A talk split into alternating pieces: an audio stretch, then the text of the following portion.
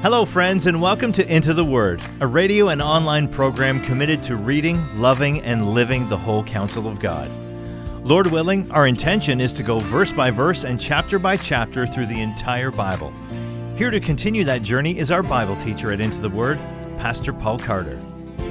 Your word is a lamp unto my feet.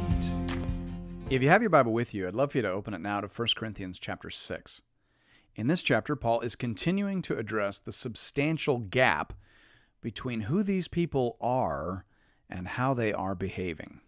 Hear now the word of the Lord, beginning at verse 1. When one of you has a grievance against another, does he dare go to law before the unrighteous instead of the saints? Or do you not know that the saints will judge the world? And if the world is to be judged by you, are you incompetent to try trivial cases? Do you not know that we are to judge angels? How much more, then, matters pertaining to this life? So, if you have such cases, why do you lay them before those who have no standing in the church? I say this to your shame. Can it be that there is no one among you wise enough to settle a dispute between the brothers? But brother goes to law against brother, and that before unbelievers? To have lawsuits at all with one another is already a defeat for you. Why not rather suffer wrong? Why not rather be defrauded? But you yourselves wrong and defraud, even your own brothers. So obviously, it's been reported to Paul, either by Chloe's people or by the three visitors we mentioned earlier, that there are a variety of ongoing lawsuits between various members of the church in Corinth. And this absolutely floors the Apostle Paul. How could you let this happen? Paul says. Given all that I have told you about your identity and your future as God's people in Christ. This is one of those passages, by the way, that theologians point to in order to remind us that Christian ethics must always be informed by Christian eschatology. Now, I realize those are big words. Ethics means how we behave, eschatology means what we believe about the future. So these theologians are saying that what we believe about the future is supposed to influence how we behave in the here and now. You can see that emphasis in verse 2. Apostle Paul says, Or do you not know that the saints will judge the world? Have you forgotten what's coming? Paul says, Brothers and sisters, you're going to sit with Jesus and judge the world.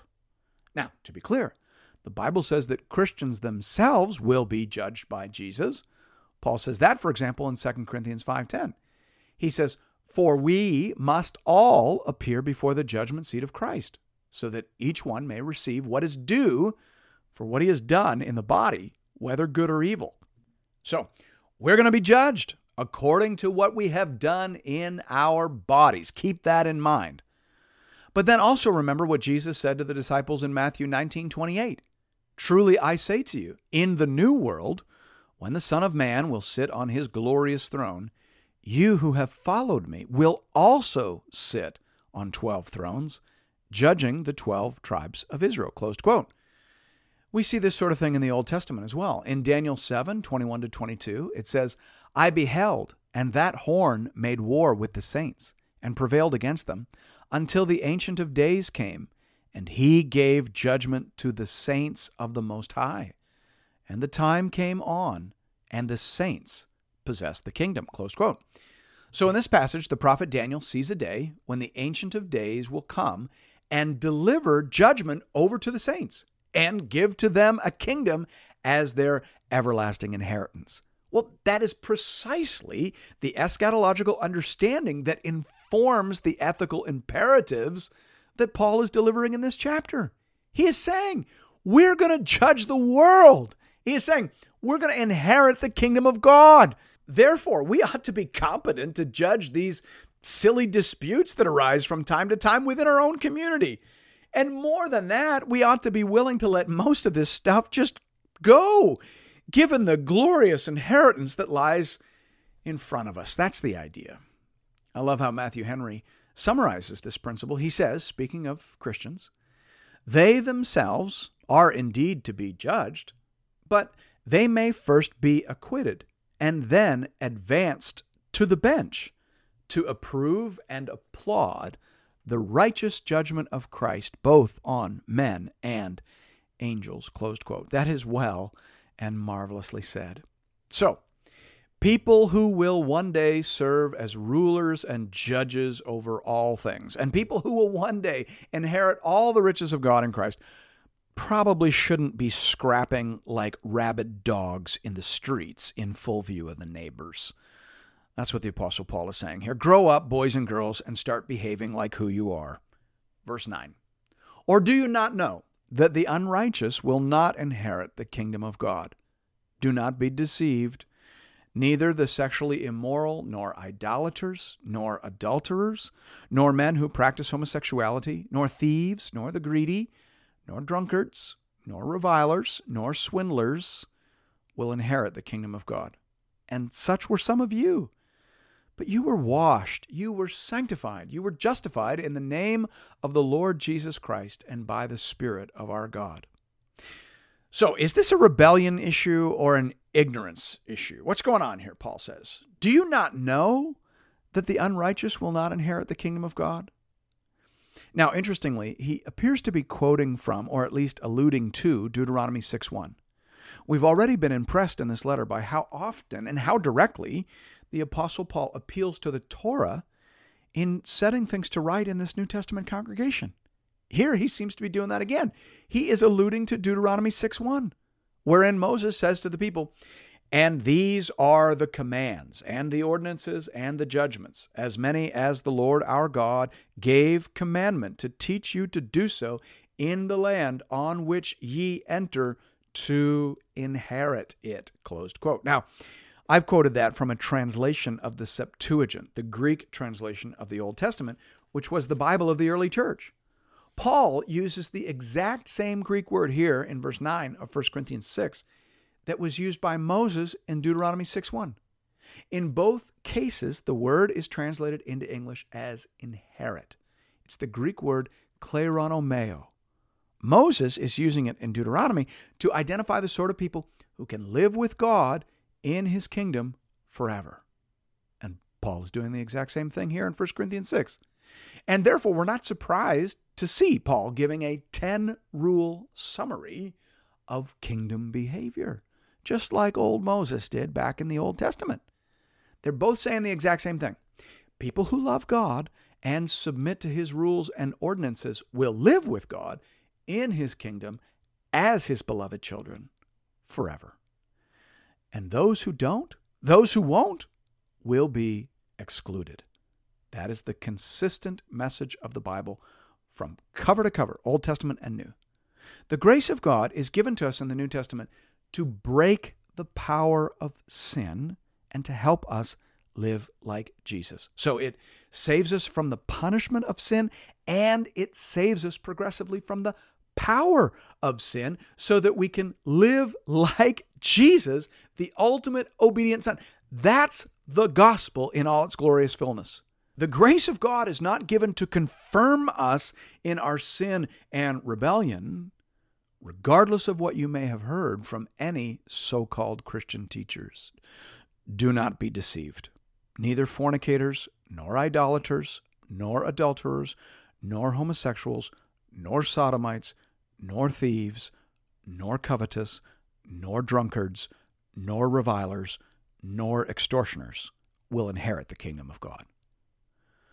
The words do not be deceived there imply that someone was telling them that this wasn't true. Someone, some leader, some teacher, someone was telling them that God will accept you into his kingdom no matter how you choose to behave. But that's not quite right, Paul says. God, of course, will accept you as a child, no matter your past, no matter where you came from, no matter what you've done. After all, Paul says, such were some of you. But then he gives you grace, he gives you his spirit. And by his spirit, he helps you to change by one degree of glory to the next into the same image as Jesus Christ. This is the work of the Spirit in us. 2 Corinthians 3:18. We'll get to that later. That's the gospel, friends, from start to finish. So do not be deceived. If you won't give up your sin, if you won't agree with God's word and God's commandment with respect to your behavior, sexual and otherwise, you will be excluded. Finally and eternally excluded. You'd have to throw away your whole Bible, my friend, Old Testament and New, to avoid that awesome reality. Now, because this passage might be the most disputed and disregarded passage in all the New Testament, it will be worth our time to go through this list in some detail. I'll use the New King James Version for this section, which I just cited above, only because the ESV accidentally obscures the Old Testament connection by giving us a list of what appears to be nine representative sins as opposed to the 10 that Paul actually does give in the original Greek. What the ESV does there is combine two separate sins in one. They take both halves of the homosexual act, which are listed separately in the Greek, and they simply refer to men who practice homosexuality. But but in the Greek and in the NKJV, there are 10 separate sins listed, and I don't think that is accidental. The first word translated here as fornicators in the NKJV is the Greek word pornos, and it literally means a prostitute chaser. So if you persist in having sex with prostitutes, Paul says, you will be excluded from the kingdom of God. Second word there is the word idolater. We probably know that one pretty well, and we'll be getting into that later in this letter. The third word used here is the Greek word moikos, and it refers to adulterers, people who have sex with someone else's spouse. The fourth word is the Greek word malakos, which means effeminate one, which refers to the passive partner in homosexual sex. The fifth word is arsenokoitos, translated in the NKJV as sodomite. This refers to the active partner in homosexual intercourse. These are the two sins that the ESV combines into men who practice homosexuality, accidentally obscuring the fact that there are 10 representative sins in this list. The sixth word is translated as thieves, which I'm sure we all understand. The seventh word is covetous, which of course harkens back to the tenth commandment. This means to lust after things or people which do not properly belong to you. You can covet your neighbor's wife, or you can covet your neighbor's donkey. Today we would say you can covet your neighbor's car. Both are marked out here as sin. And this is a further reminder that sin is not just a matter of what we do, it touches even to the matter of how we desire. Hear that. Even desires that we do not act upon can be fairly described as sin. True children of the kingdom are not simply self controlled. They are not merely restraining their lustful and murderous instincts. No, they have been taught by the Holy Spirit and helped to feel and desire in alignment with the good, acceptable, and perfect will of the Lord. Thanks be to God. The eighth word is drunkards. Of course, it's not a sin in the Bible to drink, but it is a sin to be drunk. It is a sin for sons and daughters of the kingdom to surrender their moral judgment and to act like fools and animals in the street. It simply does not accord with your status and dignity as children of the living God. The ninth word used here is the Greek word loideros, and it refers to people who abuse, rail, and revile. Again, a son or daughter of the king ought not to be found barking like a dog in the streets. The tenth word used here in this representative list is the word harpax. It means to extort or to exact ransom. It could apply to people who kidnap for money or simply to someone who uses their privilege to extort money out of the poor. Regardless, it is obviously completely out of character for sons and daughters of the kingdom. You may have done those things in the past, but you've been saved. You've been washed. You've been set apart. You bear the name of Jesus Christ, and you are filled with the Holy Spirit of God. Therefore, brothers and sisters, it is time now to act like who you are. In verses 12 to 13, it appears that Paul is commenting on a variety of sayings that were current among the Corinthian Christians. He he quotes the saying and then he pushes back. And of course, contemporary pastors do this as well. I might say, just do it, quoting the Nike slogan. But then I might qualify that and say, just do it, yes, but also let's think carefully about what it is that we do. Or I might say, If it makes you happy, it can't be that bad. Well, perhaps. But let's also remember that God cares about our holiness in addition to our happiness. Do you see? That's what Paul is doing here. Verse 12 All things are lawful for me, but not all things are helpful. All things are lawful for me, but I will not be dominated by anything. Food is meant for the stomach, and the stomach for food, and God will destroy both one and the other. The body is not meant for sexual immorality, but for the Lord, and the Lord for the body. And God raised the Lord and will also raise us up by his power. Now, interestingly, scholars debate here as to the origin of these sayings. Many, maybe most, say that the sayings actually came out of the culture. They were popular cultural slogans. But others say that they may have been distortions of things that the Apostle Paul actually said himself when he was present with them. Go back and look at the list. That, that's not an absolutely ridiculous suggestion. One can easily imagine a person half listening to a sermon of the Apostle Paul's and, and then summarizing it in the car on the way home or, or on the donkey on the way home. I think what Paul was saying, dear, is that because we're saved by grace, it really doesn't matter now how we behave. All things are lawful for us in Christ. You could get there, and it's clear that some people did get there. The apostle Peter said that some of his people got there. He wrote to his people in 2 Peter chapter 3, and he talked about our dear brother Paul, who wrote to you according to the wisdom given him, as he does in all his letters when he speaks in them of these matters. There are some things in them that are hard to understand, which the ignorant and unstable twist to their own destruction, as they do the other scriptures. You, therefore, beloved, knowing this beforehand, take care that you are not carried away with the error of lawless people and lose your own stability. Closed quote. So Peter says, I don't want you hanging around with those people who distort the Apostle Paul's teaching to suggest that we can receive the grace of God in Christ and then go on living however we please. That is poison, and I don't want you to have anything to do with that. So Paul is pushing back here against these slogans, wherever they came from. He says that the body matters. Christianity is not just a matter of the soul, it is also about what we do with our bodies. To be human is to be a soul and a body joined. The incarnation reminds us of how absolutely indispensable this understanding of our humanity is. You are an embodied soul, and therefore, it really matters what you do with your body particularly if you are joined to Christ. He hits that pretty hard in verse 15. Do you not know that your bodies are members of Christ? Shall I then take the members of Christ and make them members of a prostitute? Never. Or do you not know that he who is joined to a prostitute becomes one body with her?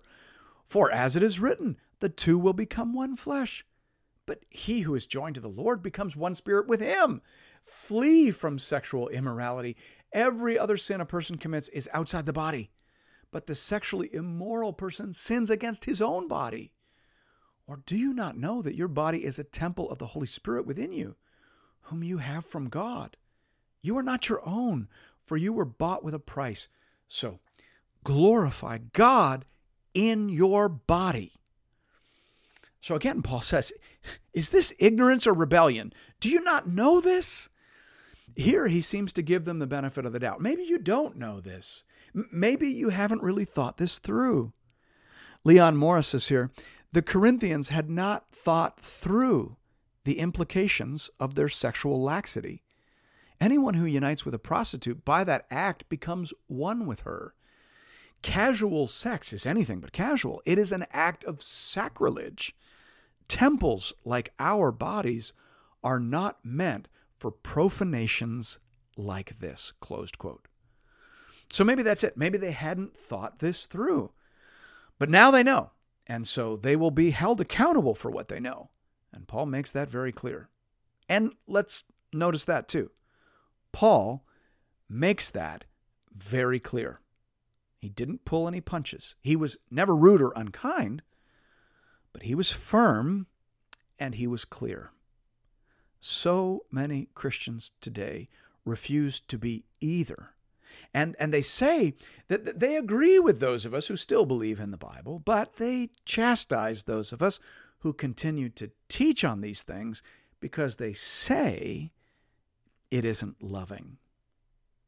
One thing I've learned over the years is that there is no right way of saying something that a person is bound and determined not to hear. If you don't want to hear what the Bible says about morality in general and human sexuality in particular, then you will never hear it said in a tone that you find acceptable.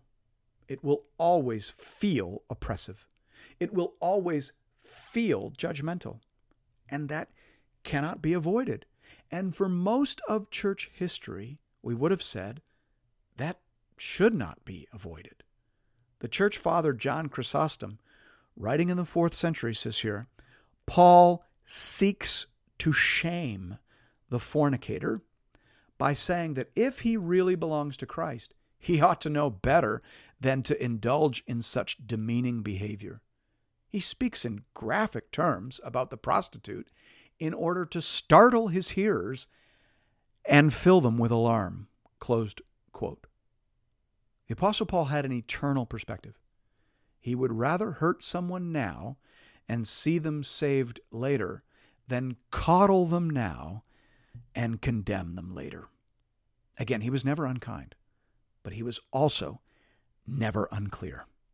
He told the truth, he confronted their behavior, he challenged their immaturity, he reminded them of their essential dignity, and he called them to live a wholehearted, whole life, faith and trust in Jesus Christ, just like any good father or any good pastor would.